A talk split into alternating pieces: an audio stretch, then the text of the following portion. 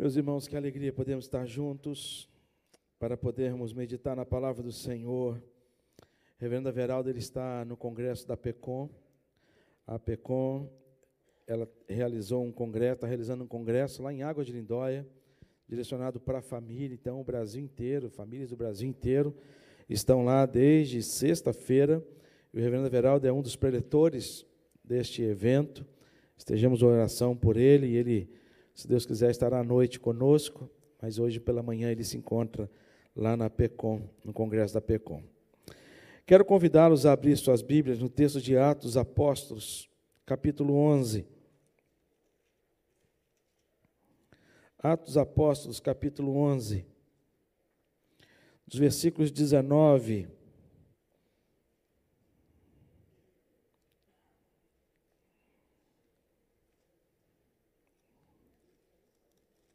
Atos dos Apóstolos, capítulo 11, versículos 19 a 26.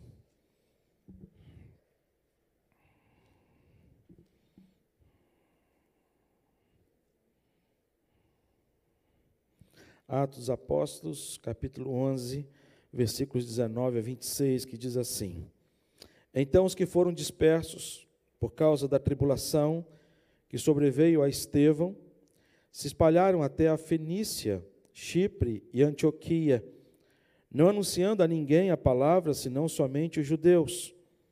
Alguns deles, porém, que eram de Chipre e de Cirene, e que foram até Antioquia, falavam também aos gregos, anunciando-lhes o evangelho do Senhor Jesus. A mão do Senhor estava com eles, e muitos, crendo, se converteram ao Senhor. A notícia a respeito deles chegou aos ouvidos da igreja que estava em Jerusalém e enviaram Barnabé até Antioquia. Tendo ele chegado e vendo a graça de Deus, alegrou-se e exortava a todos os que, com firmeza de coração, permanecessem no Senhor, porque era um homem bom, cheio do Espírito Santo e de fé e muita gente se uniu ao Senhor. E partiu Barnabé para Tarso, à procura de Saulo. Tendo-o encontrado, levou-o para Antioquia. E por todo um ano se reuniram naquela igreja e ensinaram numerosa multidão. Em Antioquia foram os discípulos, pela primeira vez, chamados cristãos. Oremos, Pai.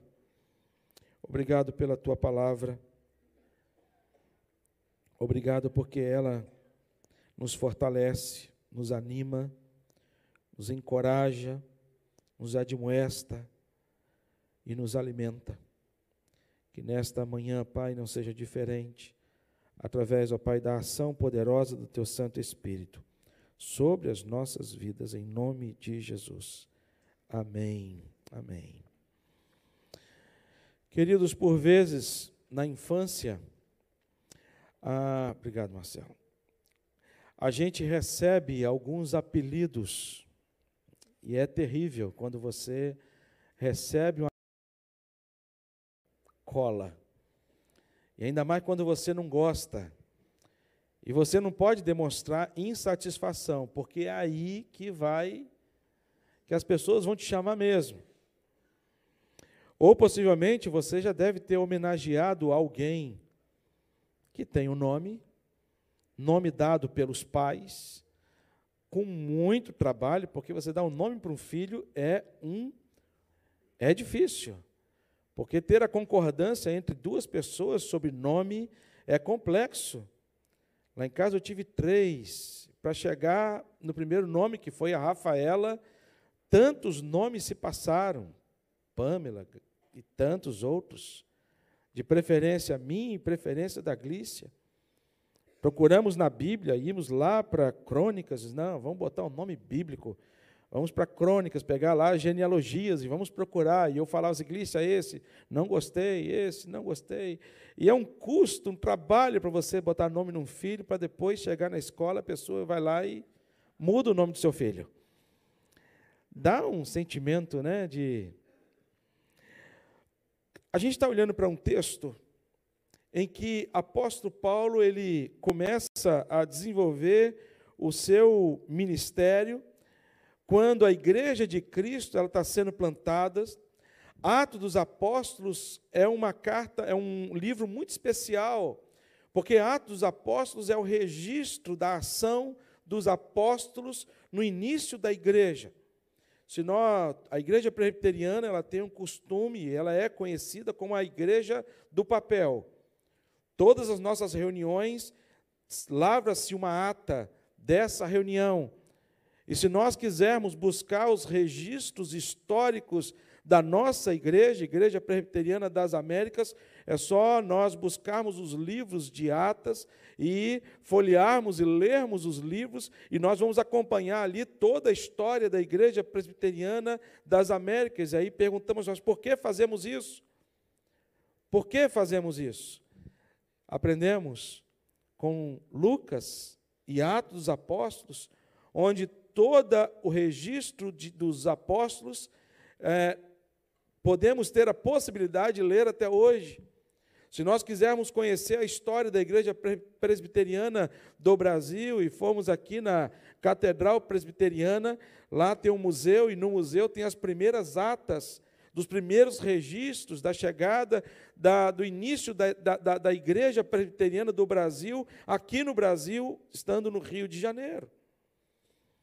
Atos dos Apóstolos é esse registro para a gente, tão importante. E muito mais do que um registro, Atos dos Apóstolos, ele serve para a gente como grande inspiração, ele serve para a gente como grande ensinamento de como que devemos nos portar como igreja. E quando eu falo igreja, é não somente a instituição, mas também a instituição.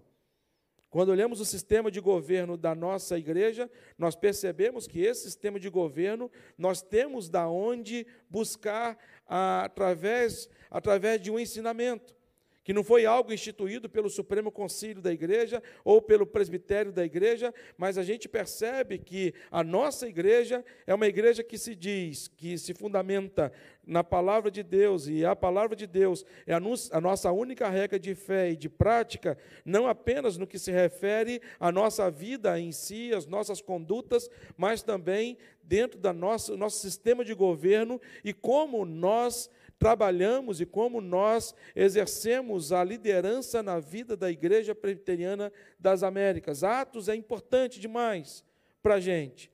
E nós, por vezes, nós precisamos voltar o nosso olhar para Atos dos Apóstolos, para poder reaprender, para poder reaprender, para podermos ser corrigidos, para podermos voltar à linha e não fugirmos daquilo que foi estabelecido pelos apóstolos, para que nós pudéssemos viver.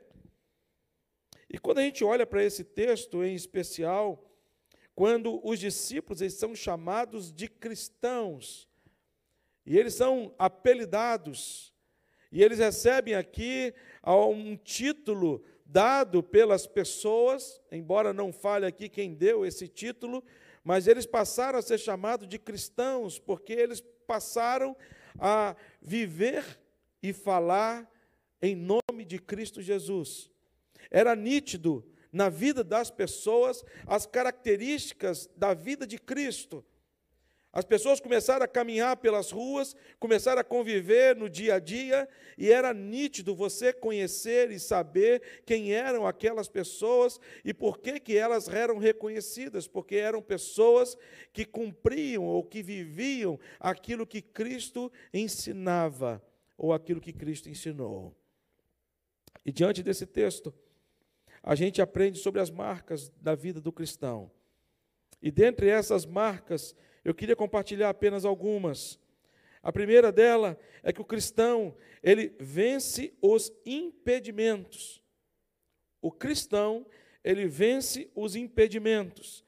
Quando no versículos 19 e 20 ele vai dizer para a gente: Então os que foram dispersos por causa da tribulação que sobreveio a Estevão se espalharam até a Fenícia, Chipre e Antioquia não anunciando ninguém a palavra senão somente aos judeus. Alguns deles, porém, que eram de Chipre e de Cirene, que foram até Antioquia falavam também aos gregos, anunciando-lhes o evangelho do Senhor Jesus. Pastor, que bom ouvir isso. Que crente, cristão, é aquele que vence os impedimentos. E de fato é. Mas quando nós voltamos a olhar para o texto, nós entendemos que a igreja sem impedimento, ou o cristão que, que consegue vencer os impedimentos, não é um cristão que vive sem a perseguição e sem nem qualquer tipo de dificuldade. Jesus ele, ele não vai fantasiar, ele não vai mascarar, ele não vai chegar para as pessoas e dizer assim: olha, eu preciso de alguma forma encobrir o que, que essas pessoas vão viver, eu preciso falar para eles uma meia-verdade, para que eles possam entender essa, entender o tudo, o que, que é ser cristão, para que eles não desistam nem no início do caminho, nem durante o caminho. Mas Jesus ele vai deixar muito claro para a gente quando ele vai dizer: Neste mundo tereis aflições. Neste mundo tereis aflições, mas tem de bom ânimo. Quando a gente olha para esse texto, a gente percebe que eles foram dispersos por causa da tribulação que sobreveio sobre Estevão. A perseguição da igreja, ela começou. E não começou uma perseguição fácil. E quando essas pessoas, elas puderam viver essa experiência, Lucas ele faz questão de registrar não apenas esse nascimento da igreja, mas ele faz questão de trazer para a gente este modelo diante de uma igreja que nasce, embora, embora com a graça de Deus, com o amor de Deus, com a bênção de Deus, mas uma igreja que nasce com grandes desafios. Mas uma igreja em que, se a gente lê Atos dos Apóstolos, você vai perceber que era uma igreja que nada conseguiu se opor ao crescimento, nada conseguiu impedir a vida dos cristãos em Atos dos Apóstolos, e assim é hoje, em nome de Jesus. Quando a gente olha, mas quais são os impedimentos que os cristãos venceram? E eu digo para vocês que o primeiro impedimento que, o, que, o, que os cristãos venceram foi não se dobrarem diante das pressões do mundo da época. Não se dobrarem diante das pressões do mundo da época. A gente vive um tempo, uma época, em que nós também sofremos pressões, talvez não a pressão da perseguição, porque temos a liberdade de sair da nossa casa, vir até a igreja. Mas a pressão, eu creio que ela é pior, porque é uma pressão que a gente não a reconhece como pressão. É uma perseguição que a gente não reconhece como perseguição. O que a gente tem visto hoje é que a igreja, ela tem de maneira muito sutil se moldado a este mundo e às coisas deste mundo. E nós somos chamados e nós somos chamados a não se dobrarmos diante das pressões da vida. Quando o apóstolo Paulo fala aos Romanos, no capítulo 12, ele vai dizer: Rogo-vos, pois, irmãos, pela misericórdia de Deus, que apresenteis o vosso corpo por sacrifício vivo, santo e agradável a Deus, que é o vosso culto racional. E ele vai dizer ainda mais: e não vos conformeis. Aqui ele fala da metanoia. Não se moldeis a este século, mas transformai-vos pela renovação da vossa mente.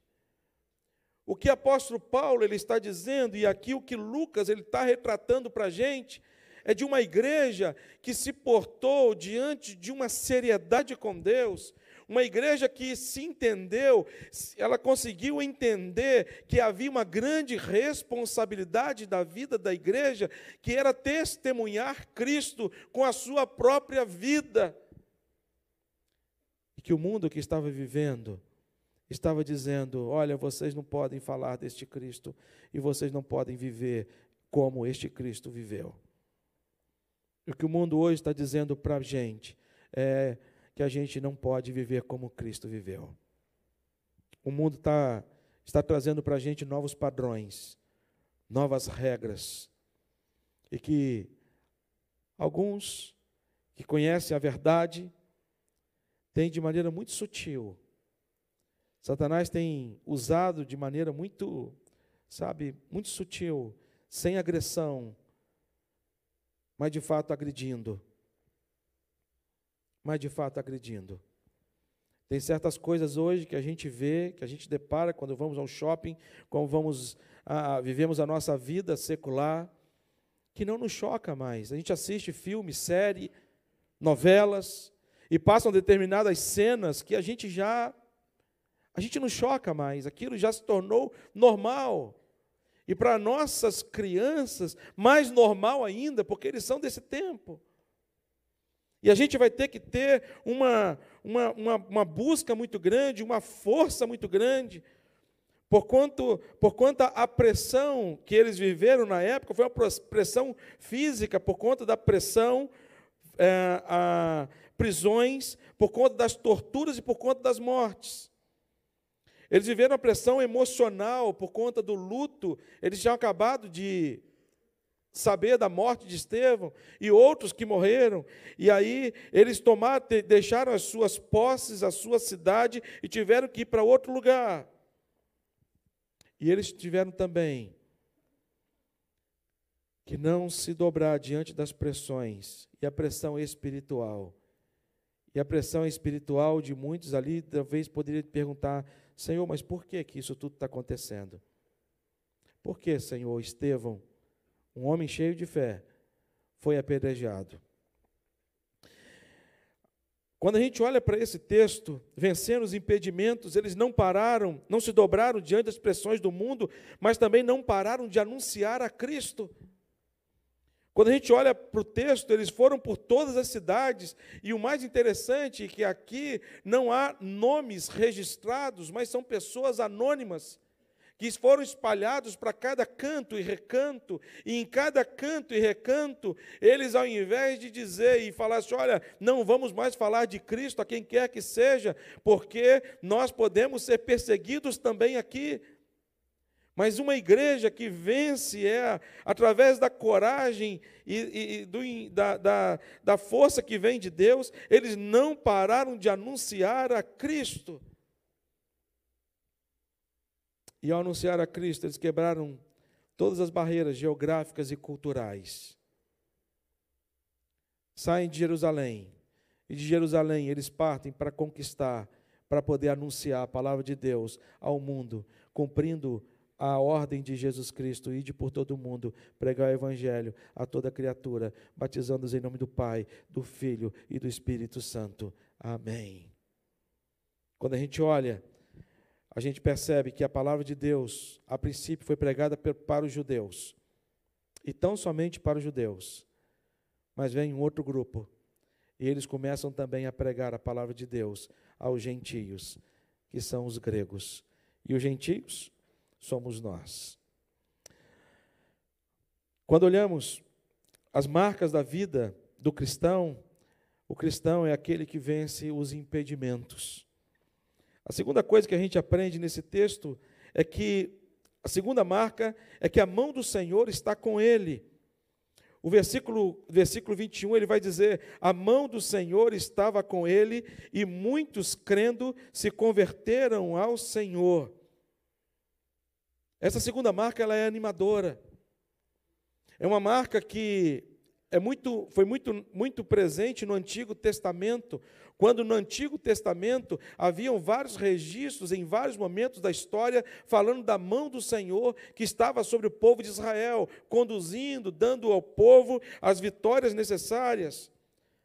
Por exemplo, lá em Isaías capítulo 59, versículo 1, quando diz: Eis que a mão do Senhor não está encolhida para que não possa salvar, nem surdo o seu ouvido para que não possa, não, para, para não poder ouvir. Quando olhamos para este ponto, o segundo ponto, ele na verdade deveria ser o primeiro.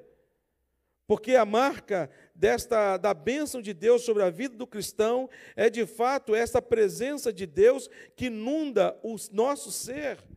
Essa presença de Deus que vai aonde nós formos, essa presença de Deus que não nos abandona e por isso, por conta dessa vontade e essa mão do Senhor que está sobre nós, nós podemos vencer todos os impedimentos. Quando eu olho para Paulo escrevendo aos Filipenses, quando ele vai dizer: Tudo posso naquele que me fortalece.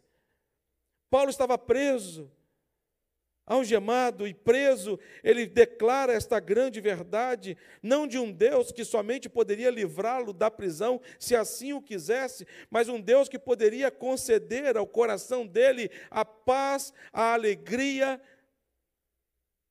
e o contentamento mesmo estando numa prisão. A mão do Senhor está com ele. Quando a gente olha para esta verdade, a gente percebe que esta mão do Senhor estava com eles quando eles começaram a anunciar a palavra de Deus. O texto vai aparecer que a mão do Senhor estava com eles quando eles se dispuseram a sair de Jerusalém, e quando eles se dispuseram saindo de Jerusalém, indo e vivendo na dispersão em outras cidades, mas eles se dispuseram o coração de ainda assim viver o nome de Cristo e falar em nome de Cristo Jesus. A mão do Senhor. Por isso o texto ele vai dizer já muito claro para a gente. Por isso muitos creram. E por isso muitos se converteram. Nós terminamos de realizar o segundo encontro, o 19 encontro de casais com Cristo. E esse nome é justamente pelo fato de nós termos um encontro com Cristo, não é um encontro com a Igreja Presbiteriana das Américas. Todo o resultado que é colhido neste encontro é fruto dessa ação de Deus e da mão de Deus que é sobre a vida da sua igreja, sobre a vida dos seus cristãos. E é, uma, é um desafio muito grande para todos nós entendermos que essa boa mão do nosso Deus, ela continua a nos acompanhar aonde quer que a gente for. Essa boa mão do nosso Deus, ela nunca está encolhida. Mas essa boa mão do nosso Deus, ela está sobre os seus filhos e as suas filhas. Aí você pode me dizer, mas Reve, olha a luta que eu estou passando. Olha quantas coisas eu estou vivendo. E eu confirmo para você e desafio você a continuar crendo que a mão de Deus está sobre a sua vida, em nome de Jesus. E quando nós cremos que a mão de Deus está sobre nós, nós somos tomados por uma força que a gente não tem, a gente não tem essa força. A gente é tomado por uma coragem que a gente não tem essa coragem. A gente é desafiado a, a avançar e não parar. A gente é desafiado a avançar e não retroceder. Quando a gente entende que a boa mão do nosso Deus está sobre nós, a gente passa a entender que tudo que está acontecendo na nossa vida existe uma razão, existe um porquê. E a gente passa a entender que todas as coisas cooperam para o bem daqueles que amam a Deus. É tão bom a gente entender isso. A outra marca, terceira marca, dita aqui pelo texto, na vida do cristão é que a sua voz ela é ouvida à distância. Atos capítulo 11, versículo 22 vai dizer: "A notícia a respeito deles chegou aos ouvidos da igreja que estava em Jerusalém e enviaram Barnabé até Antioquia." Manchete do dia 14 de fevereiro de 2023 num dos jornais, estava assim: avivamento. Culto em universidade dos Estados Unidos ultrapassa 140 dias. Nós acompanhamos essa história. Uma, um avivamento que aconteceu numa escola, num culto que não parava. Aquilo chamou a atenção do mundo inteiro. Eu vi fotos de brasileiros com bandeira do Brasil participando do culto. Gente do mundo inteiro foi até aquela escola para poder ver o que estava acontecendo. Quando Calvino ele vai falar a respeito desse texto, ele vai dizer que aconteceu um reavivamento, um derramamento soberano do Espírito Santo em Antioquia, e Deus atraiu a si um grande número de pessoas. E esse grande número de pessoas é porque a voz do cristão ela é ouvida à distância. E como é que pode isso? O que, que ele quer dizer com isso? Ele quer dizer que o nosso testemunho, o testemunho de Cristo, fala longe. As pessoas comentam não só das notícias ruins, mas também das notícias boas. E nós temos muito, muito, infinitamente com maior tecnologia que esses nossos irmãos da época para anunciar aquilo que Cristo tem feito nas nossas vidas. Conversando com o irmão essa semana, e ele falou assim: Pastor, como é bom, compartilhando com ele o que, o que a gente conquistou lá em Brotas de Macaúbas e lá agora na cidade de Botirama, no povoado de Cana Brava, com a compra deste bar e o fechamento deste bar e a reforma dessa igreja, ele fez assim, pastor, como é bom ouvir notícias frescas daquilo que Deus tem feito. E aí eu queria que você fizesse uma pergunta retórica. Se você tivesse que falar a respeito da ação de Cristo na sua vida, qual seria a história? Qual seria o feito? Qual foi a última vez que você sentiu de fato a ação do Espírito Santo de Deus que habita dentro do nosso coração. Essa presença do Espírito Santo de Deus, ela não é imperceptível. A presença do Espírito Santo de Deus, ela não passa desapercebido. A presença do Espírito Santo de Deus na nossa vida, no nosso coração, não tem como a gente passar um dia sem perceber a presença do Espírito Santo de Deus dentro do nosso coração. Quando a gente esquece, quando a gente não percebe, ele geme com gemidos inexprimíveis. Ele vai ao nosso coração, trazendo ao nosso coração a consciência dos nossos erros, porque ele traz a consciência dos nossos pecados, da justiça e do juízo. E essa presença do Espírito Santo de Deus, ela não é só percep... ela não é perceptível apenas por nós, mas a presença do Espírito Santo de Deus é perceptível também às outras pessoas que estão à nossa volta. Por isso que os cristãos, eles são chamados de sal. De sal.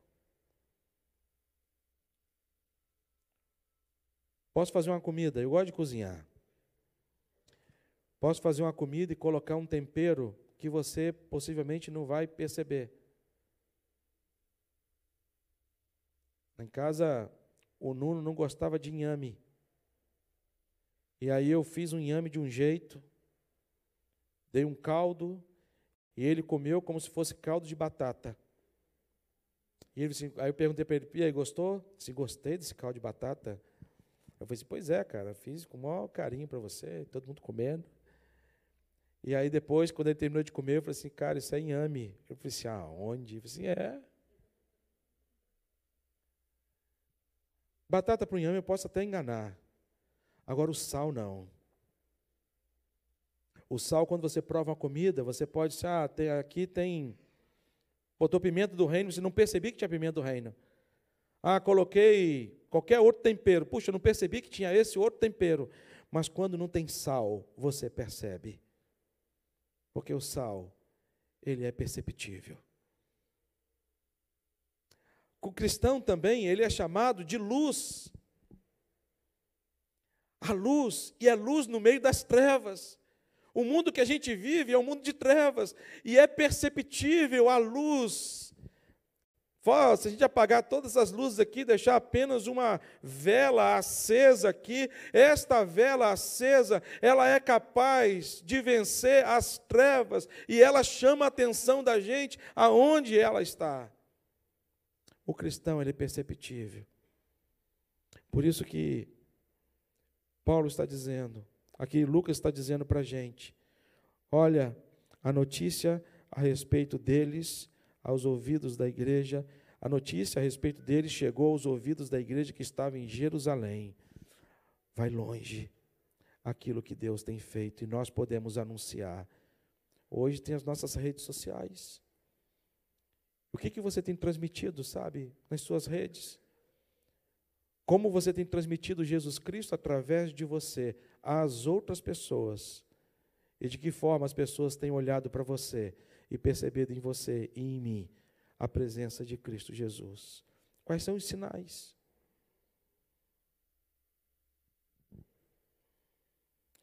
Quarto e último lugar. Quando a gente fala a respeito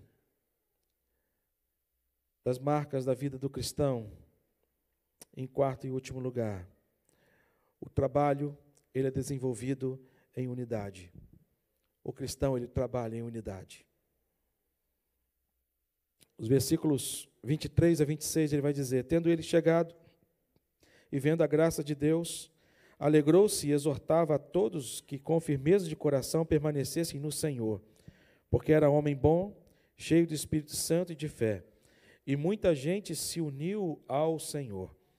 Partiu Barnabé para Tarso, à procura de Saulo, tendo encontrado, levou para Antioquia e, e por todo um ano se reuniram naquela igreja e ensinaram numerosa multidão. Em Antioquia foram os discípulos pela primeira vez chamados cristãos. Em nenhum momento a gente percebe na vida da igreja de Atos Apóstolos uma igreja episcopal. Em nenhum momento a gente percebe na igreja de Atos Apóstolos algum dos apóstolos querendo ter a evidência mais do que o outro. Na igreja de Atos Apóstolos, a única evidência é Jesus Cristo. No entanto, quando Pedro estava diante do sinédrio, perguntaram: Em nome de quem vocês curaram o coxo? Pedro podia muito bem dizer: Foi em meu nome que eu curei. Foi em meu nome, eu curei. E Pedro podia montar a igreja dele, igreja que vai curar coxo. Botar a foto de Pedro lá na porta da igreja. Mas Pedro, ao invés de dizer isso, ele vai dizer: Olha, foi em nome de Jesus Cristo, o Nazareno, a quem vós crucificastes, mas a quem Deus ressuscitou dentre os mortos. Aqui, quando Barnabé ele é levado até a Antioquia, ele sai de Jerusalém e ele vai para Antioquia, porque em Antioquia estava acontecendo um grande avivamento. Porque Antioquia estava precisando de irmãos para serem pastoreados, para serem cuidados. Barnabé, então, ele faz esta viagem e aqui dá uma qualificação de como é que eram esses líderes. E ele vai dizer que era um homem de bom, homem bom, cheio do Espírito Santo e de fé. Mas ele também vai ensinar para a gente que dentro desse conceito de liderança, todos são capazes. Quando ele vai dizer, e muita gente se uniu ao Senhor.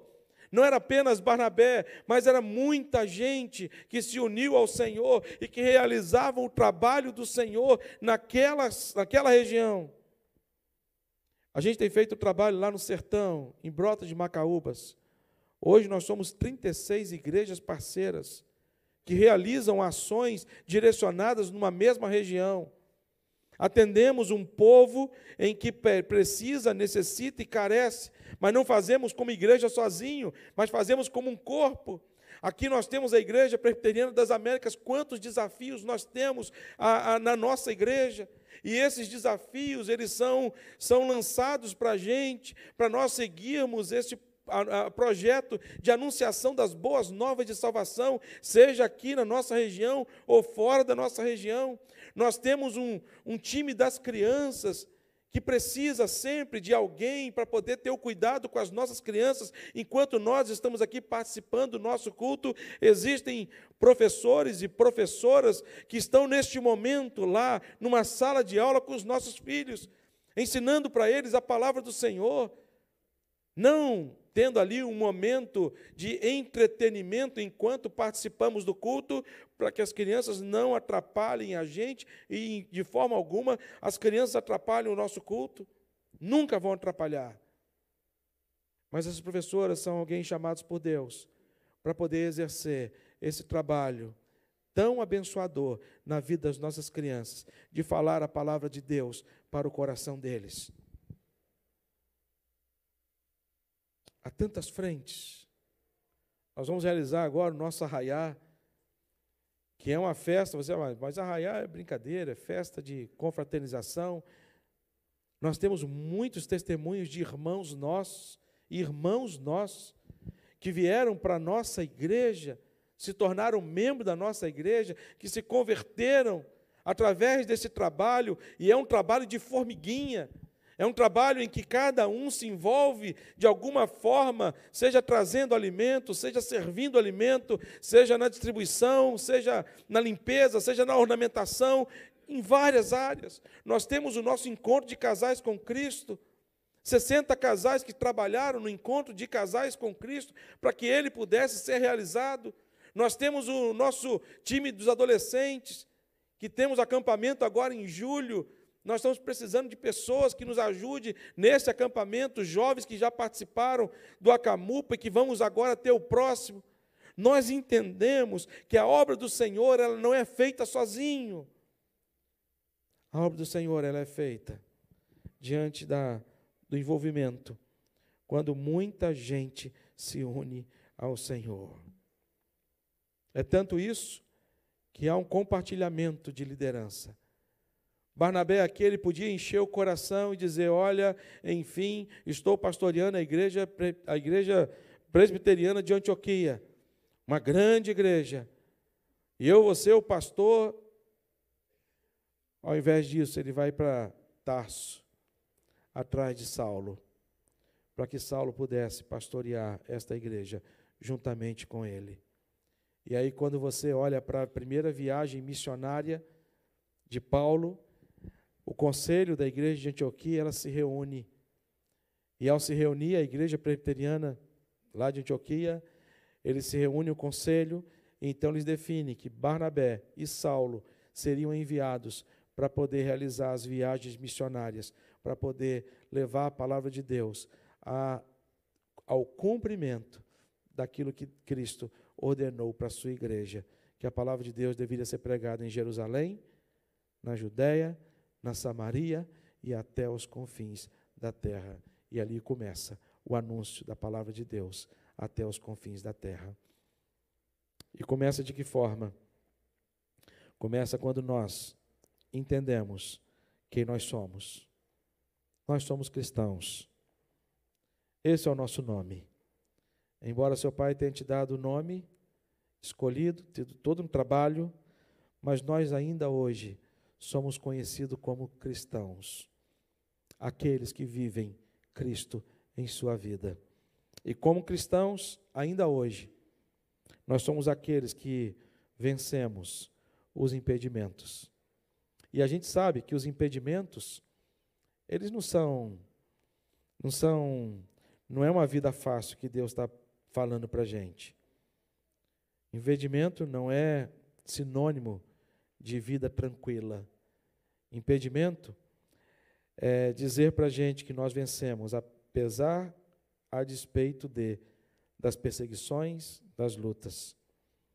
Mas que a gente sempre vai ter a mão do Senhor sobre as nossas vidas, nos conduzindo, nos guiando, nos protegendo abrindo portas que precisam ser abertas, fechando portas que precisam ser fechadas, ajudando a gente a se levantar quando a gente cai.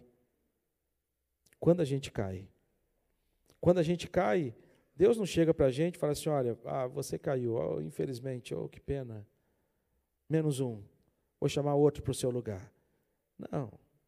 Quando nós caímos, a mão de Deus é Ele que nos levanta. Nós cristãos, a nossa voz, ela alcança distância através do nosso testemunho. E o nosso trabalho, ele é desenvolvido diante de uma unidade. Eu queria orar com você. E nessa oração, você apresentar diante de Deus a sua vida. A pergunta que eu fiz, pergunta retórica, qual foi a última vez que você sentiu a presença do Espírito Santo de Deus na sua vida diante de um momento muito importante e que marcou a sua história. E talvez você chegue e fale assim, ó, foi, já tem tempo. Mas que talvez você esteja vivendo uma situação em que você precisa desta ação do Espírito Santo de Deus. Que você está vivendo um momento em que você precisa dessa mão de Deus. E que você precisa ver esta mão, não ver com seus olhos naturais, mas você sair daqui na certeza de que a mão de Deus é sobre você. E você quer clamar a este Deus por alguma questão da sua vida e apresentar diante dele, para que você possa viver a grande experiência de ser de fato cristão e ter essa presença de Deus inundando o seu coração. E você quer apresentar alguma coisa, alguma questão, para que você possa dizer: Deus está presente. Deus ouviu a minha oração e Deus atendeu o meu pedido. Vamos orar também pelos aniversariantes de vida e casamento. Se você está aniversariando, vem à frente. Nós queremos orar por você. Vida e casamento. E oremos, oremos também pelos aqueles que estão em tratamento de saúde. Então, se tem algum irmão, familiar, apresente diante de Deus enquanto nós cantamos esse cântico. Vamos orar.